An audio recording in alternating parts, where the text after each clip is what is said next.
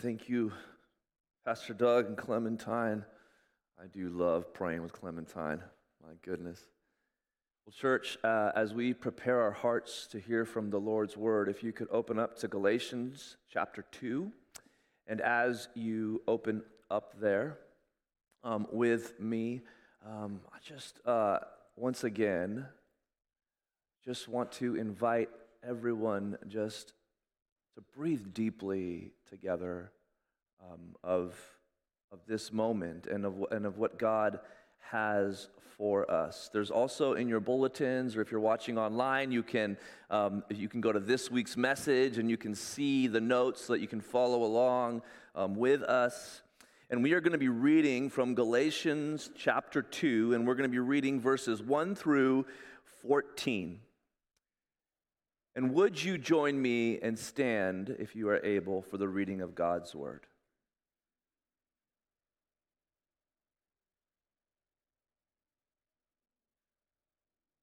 Then, after 14 years, I went up again to Jerusalem with Barnabas, taking Titus along with me.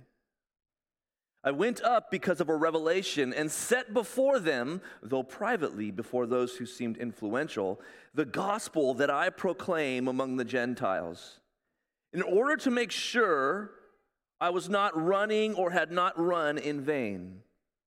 But even Titus, who was with me, was not forced to be circumcised, though he was a Greek.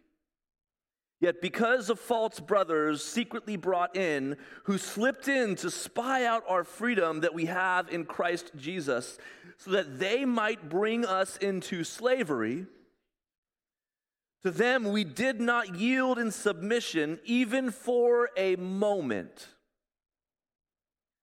so that the truth of the gospel might be preserved for you.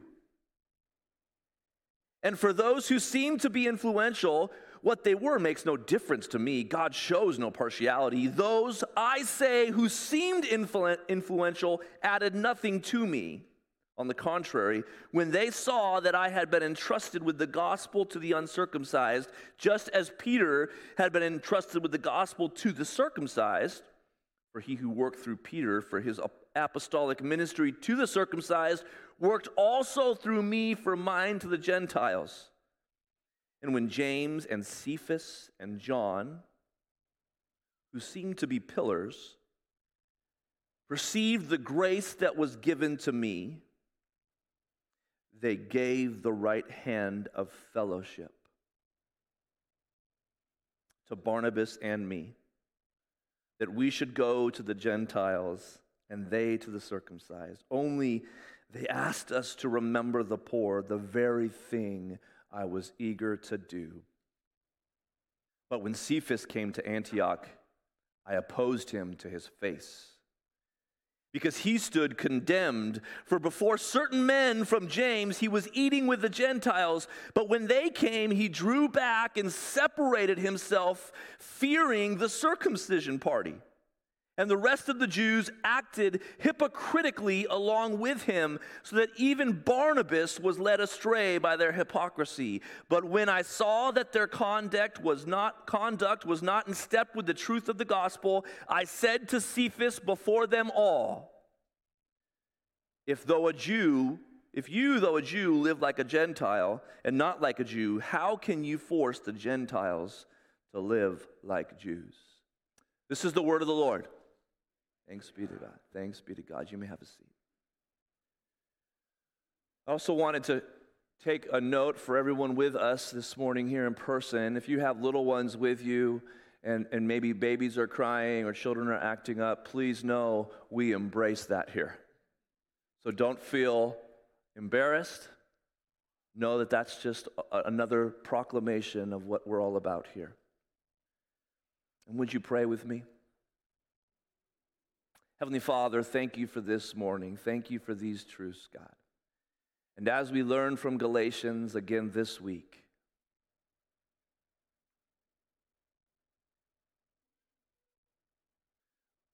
Lord, we just pray that you will speak.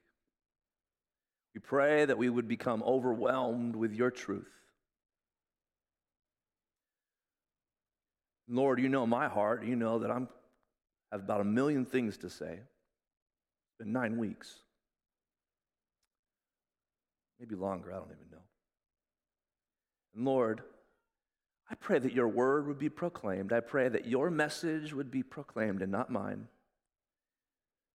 That your agenda, that your gospel agenda would be proclaimed. And as Clementine and Pastor Doug prayed, God, I pray with them for unity. I pray with them for your peace, the peace that you promise by grace through faith alone in Christ alone. We pray for that, Lord. And we pray with all of our brothers and sisters together Your kingdom come, Your will be done on earth as it is in heaven. We pray this in the name of Jesus Christ, our Savior and our King. Amen. This morning, we're continuing our Galatians series. And every week we've been talking about the gospel and learning all these different aspects and trying to really get after this, uh, this question of what is the gospel. And so, week one, we just talked about the gospel, how Paul, when he's writing to the church of Galatia, he wants to make it very clear that the gospel is the grace, something that is freely given by the Lord through the death of Jesus Christ, the Son of God, on the cross for our sins to deliver us from this present evil age. And that brings us into peace. And we've talked about this gospel, grace and peace. And we've talked about the authority of the gospel. How the gospel has authority because it comes from Jesus, our Lord, God Himself. And also because of his relational authority. And we talked about how there must not be any other gospel, about how the gospel we must not add to it. It must be by faith alone. And as we think about the gospel, as we're looking at this passage today, the question is that, that we're going to be asking is who is it for? What is the gospel reach? Who does it call? Who does it grab? Who is the gospel for? In this passage, we see this question being asked by the early church. And as we think about this question, I want to frame this by asking you a question that I think will help us. And this is this Who is invited to your table? Who is invited to your table? Or for kids, maybe a better question would be Who's invited to your birthday party? When you think of your friends, when you think of our community, who is invited into your home? In Scripture, there, especially in the Old Testament, there is this very communal feel and understanding of when you share a meal together, there's this intimacy. There's something about having someone prepare a meal for you, sitting around a table together and sharing together and starting to know people and know their names and know their stories. And there's this connection that happens. And in this passage that we look, up, look at, there is this conflict. You see, the early church in the beginning was mostly the Jews the people that grew up from Father Abraham, that had spent their whole heritage following the Torah, following the law, and they had this covenant called circumcision.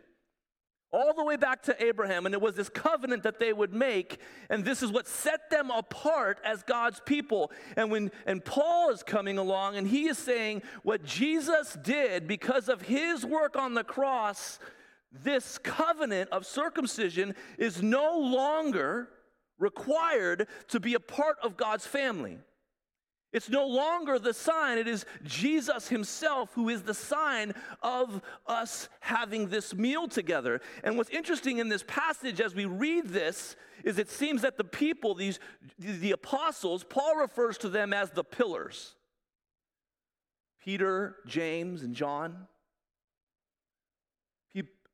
them with Paul wrote most of the New Testament. They were elevated in the early church as the leaders, the ones who had authority. And Paul kind of refers to them with a little bit of sarcasm the pillars, who many would, would, would think highly of. But he is meeting with them after 14 years. He has spent 14 years proclaiming the gospel, sharing the gospel.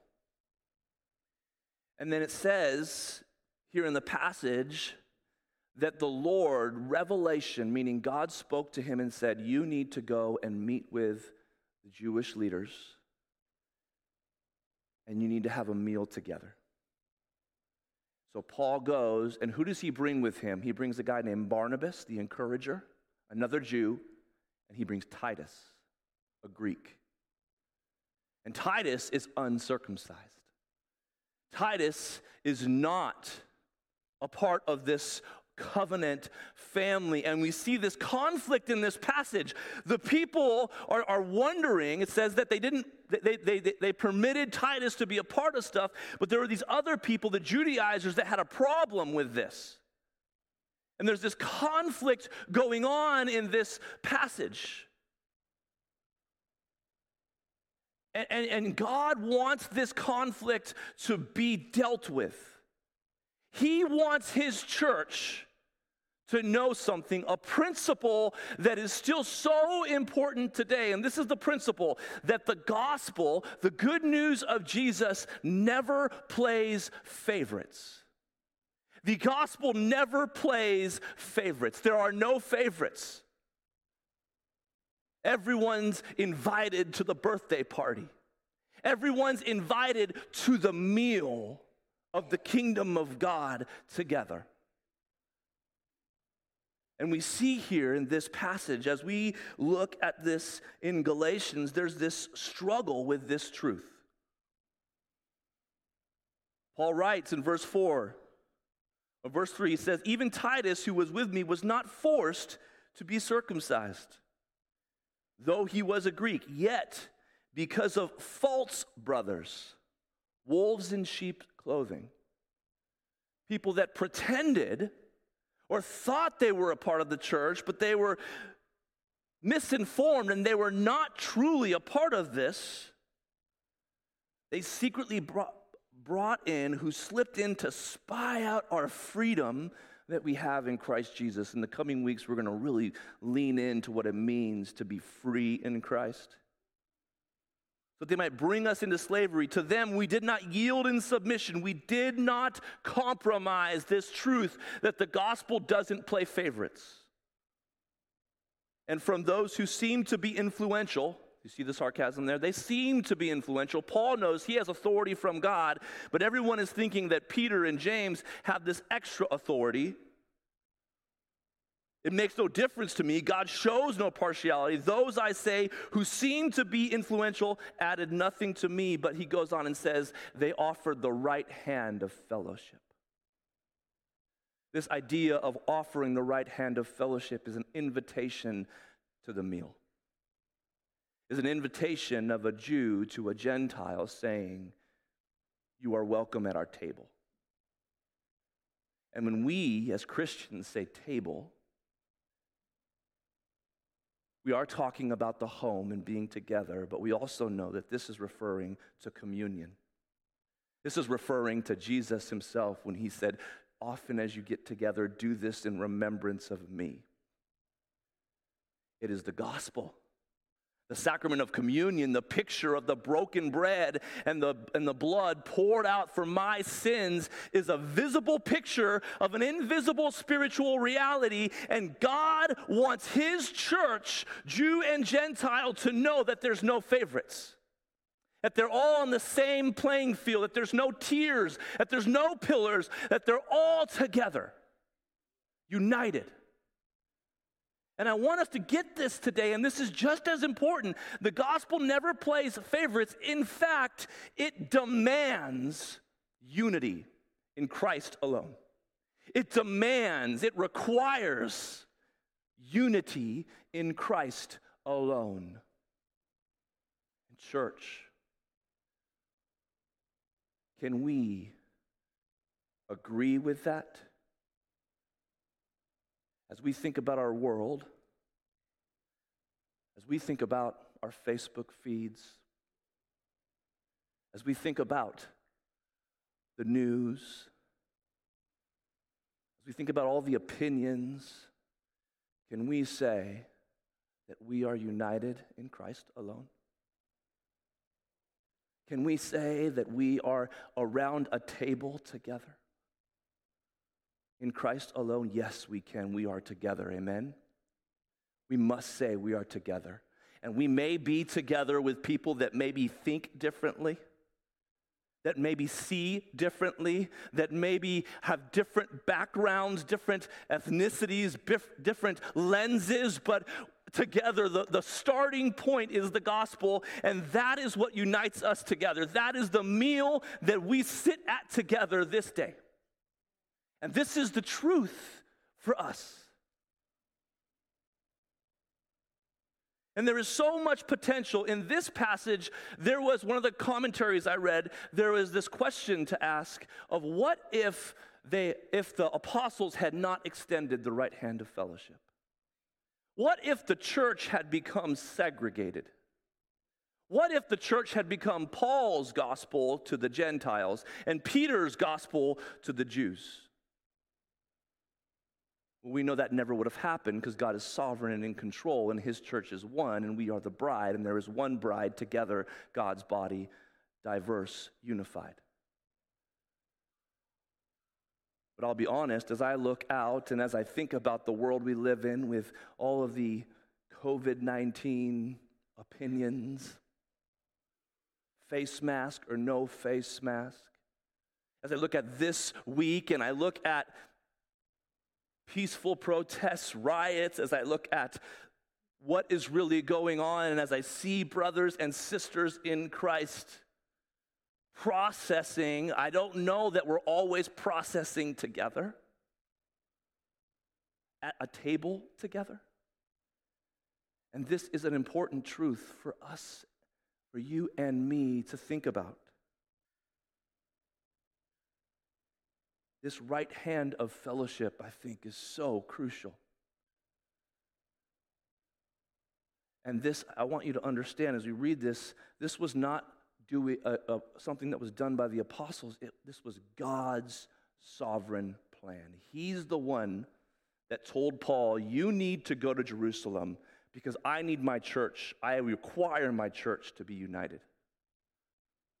And I know it's probably a pain to go meet with those guys and, and sit down with them. And, and I need you also to bring Titus with you because I need you to show, not only in word, but also in deed, that you're sitting at a table together. And so we see this, and we see this wonderful moment where they are extending the right hand of fellowship. But as we read on, we see some slipping. You remember, we were in Acts just last year, and we know the story of Peter and how God spoke into Peter and worked in Peter, where Peter started to understand these truths this guy named Cornelius. I would encourage you in your reading plans, you probably read about Cornelius and you read about these passages, but in essence, Peter has this dream and, and then starts fellowshipping with uncircumcised people, with Gentiles, and all the Jews, all these people that are saying, You can't be with them. Peter says, God told me to, but then he starts feeling the pressure and he slips. I get this picture of him walking into a room and seeing tables, and he goes and sits and separates and starts to segregate. And Paul is red hot. And Paul is saying, You just extended to me the right hand of fellowship, and then you turned around and backhanded every other brother and sister here. And Paul is standing up to one of the key pillar voices in the church. Because hear this, church, as we recognize on one side the gospel demands unity in Christ alone, we also see in this passage that it condemns, condemns division from Christ alone. It condemns division from Christ alone. There's just no place for division in the church. from Christ alone, from the gospel of grace by faith alone, in Christ alone. There seems to be this conversation going on.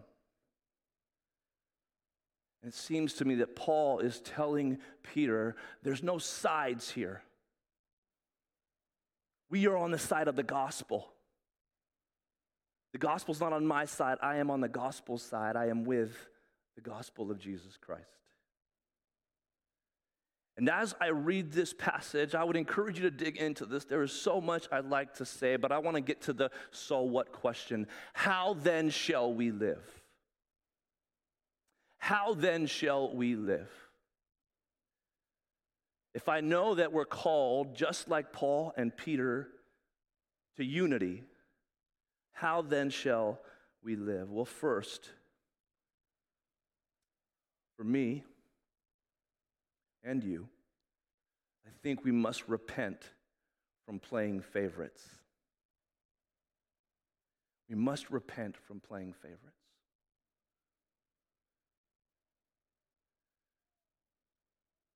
And we must do so honestly. It is so easy for me to look out and see the world and, and, put, and put my judgments and my opinions on the world, but I also must look at my own self. I also must remind myself, Lord, do I have some division in my heart? Is there a brother or a sister that I need to have a conversation with? That I need to sit at the table with?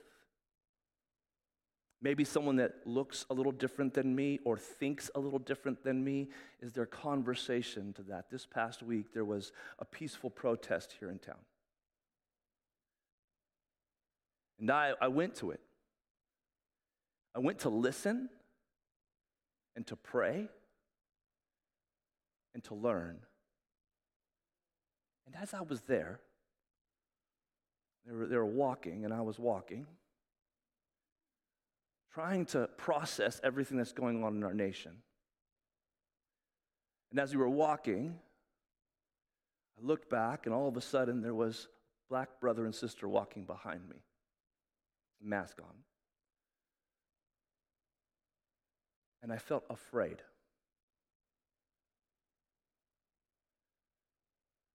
And as I've been thinking about that, I started to realize, after talking with that brother, a guy named Alan, who's an incredible man of faith, a brother, an ally, that there was something in me that caused this, uh, this, this unnecessary fear. I should have been, yes, you're with me, I'm with you. And what's beautiful about that is I have to repent of, of those feelings but also I get to have conversations with those that, that are different than me and learn. And that is convicting to me as we think about these times. As we think about this controversial word, Black Lives Matter.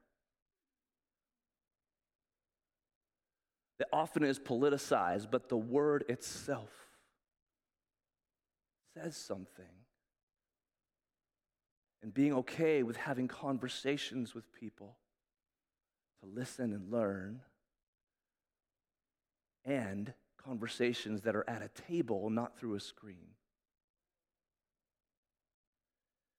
And I think for many of us, there's, there's, there's repenting that needs to be done. And this is not just about race, this is just about my own heart. This is about everything. There's no division. I think, secondly, is we invite diversity to your table and listen. Ask that question Who is invited to your table? Think about your dinner table. Think about your family. Think about the conversations that we have to our kids. Are we a people that invite diversity to our table? That invite conversation and dialogue to our table. We must be. I must be. Talking with Chief Revere here in town. What an incredible man. What an incredible leader in our community. Talking with us, having conversations together around a table. This is when I think about this passage in Galatians, this is what the church is doing. They're having conversations around a table, united in Christ alone. And the question we ask ourselves is who is my neighbor? We see this passage, we see this question being asked in the New Testament with Jesus himself. Somebody says, Jesus, who is my neighbor? Who am I called to love? Who am I called to invite to the table?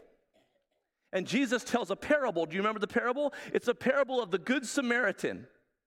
And in the parable, oftentimes we think, I'm the good Samaritan. I am to go to those that are different than me, those that are against me, those that are, have hurt me, and I am to care for them. Yes, that's the passage, but the truth of the good Samaritan is when Jesus is telling that story, we're supposed to relate to the person on the side of the road the person who needs help, the person who needs grace, the person who needs somebody to show up and, and, and help us and save us from death. And we know that in the parable of the Good Samaritan, the Good Samaritan is Jesus Christ. And Jesus has saved me from my sin. Jesus has saved me from my division. Jesus has saved me from my evil intent. And because of that, we go and do likewise. Do you see this truth? And so, this is what fuels us. This is why we sing in Christ alone. This is why we sing nothing but the blood of Jesus. This is why our feast is in Christ alone with his broken bread and his righteous blood poured out for you and me. And this is why this is what we focus on. So, as we think about how then shall we live, yes, we repent. Yes, we invite dialogue. And also, we don't forget the poor. Look at this passage here. It's kind of random, I think, as I read this. They're having this conflict and they extend the right hand of fellowship. And in verse 10, Paul says, Only they asked us to remember the poor, the very thing I was eager to do. And in this case, when he's talking about the poor, he's talking about the people in the church that are struggling. There's a famine at the time, and they're struggling. And he's saying, church, as you go out, don't forget those that are struggling. Don't forget those that need your help to support and lift them up. Don't forget the poor. And this is what we must think about as a church. We must, as a church, be united together in the gospel of Jesus Christ. It has to be primary, and everything else is secondary. And so, what I wanted to do, I could probably preach for another hour, but I think most of us want to sing. And the most important thing we could do this morning is to take communion together. The most important thing we could do to, this morning is to be reminded that we are united together. The most important thing we could do is to sit at a table together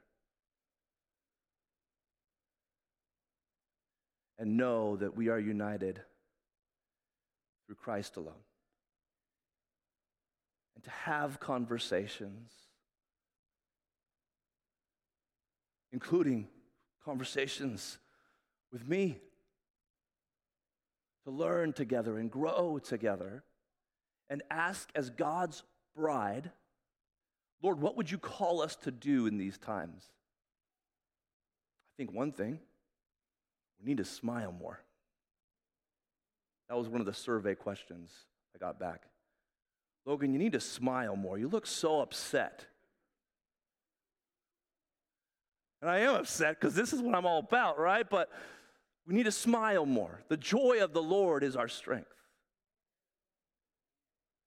so let's be a people. See, I'm starting to preach again. I said I wouldn't. Let's smile more. that understand that we are filled with the very Spirit of God and know that His fruits will grow out of us and we are together, right? So, in a few moments, if you haven't got the elements and you would like to partake in communion, I would invite you to. I'm going to pray, and you can, you can head out to grab the elements. There are elders out there that will give you the elements. And as you open the elements, there's a little um, container with grape juice in it. Or if you're watching online and you have some juice and some bread, I would encourage you to grab it. But be careful if you're here opening the grape juice. I've been instructed that we do not want grape juice marks all over the pews, please. And as we prepare our hearts for, for this time, this meal together, would you pray with me? Heavenly Father, we recognize we are your people. And Lord, we also recognize that we are invited to your table together.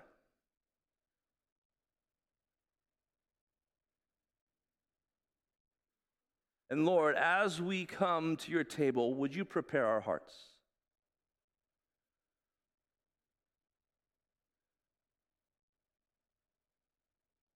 Lord Jesus, I pray for unity. Pray for wisdom. And that your fruits would flow out of this body.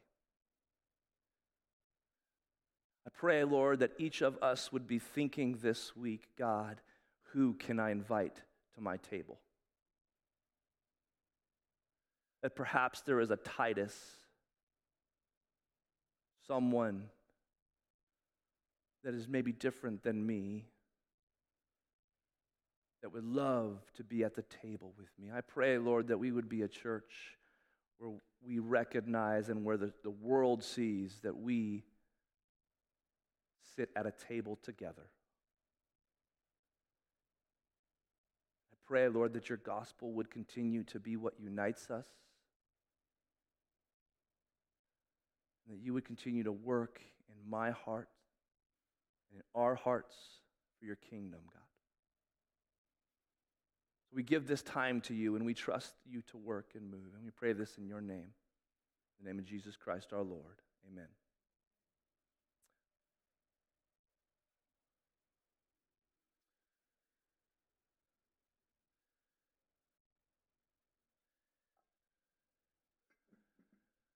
So the Lord Jesus, on the night of his arrest, he took bread and he broke it. And as he broke it, he gave it to his disciples, saying, Take, eat. This is my body given for you. Do this in remembrance of me.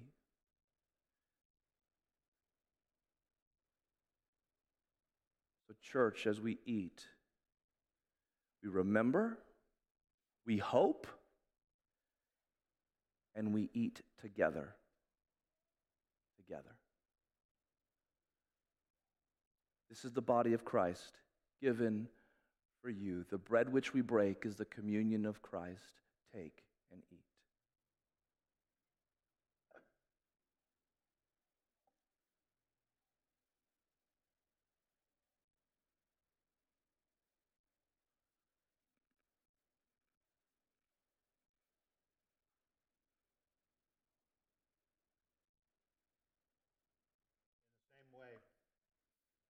Took the cup, saying, This cup is the new covenant,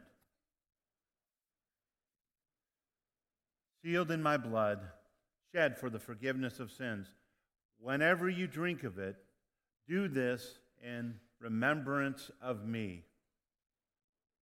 This is the blood of Christ shed for you. The cup of this blessing which we bless is the communion of the blood of Christ. Take and drink.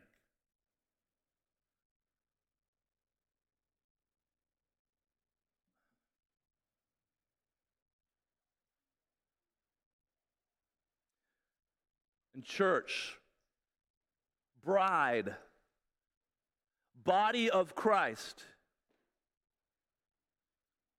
you're really loud.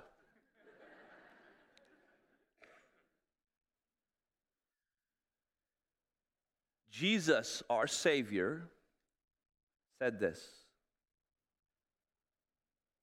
declared this. He said, I am the bread of life. Whoever comes to me will never be hungry. And whoever believes in me will never be thirsty. The Apostle Paul wrote, Every time you eat this bread and you drink this cup, you proclaim, we proclaim the saving death of the risen Lord until he comes. Would you pray with me? Loving God, we thank you that you have fed us in this sacrament that you have united us with Christ and given us a foretaste of the heavenly banquet in your eternal kingdom. Send us out in the power of your Spirit to live and work to your praise and your glory for the sake of Jesus Christ our Lord. And we pray this in the name of the Father and of the Son, and of the Holy Spirit. Amen. Church, as we wrap up this service, we're going to, I invite you to stand and sing with us nothing but the blood. To sing these gospel truths about who Jesus is. So could you would you stand with us? And sing together these truths.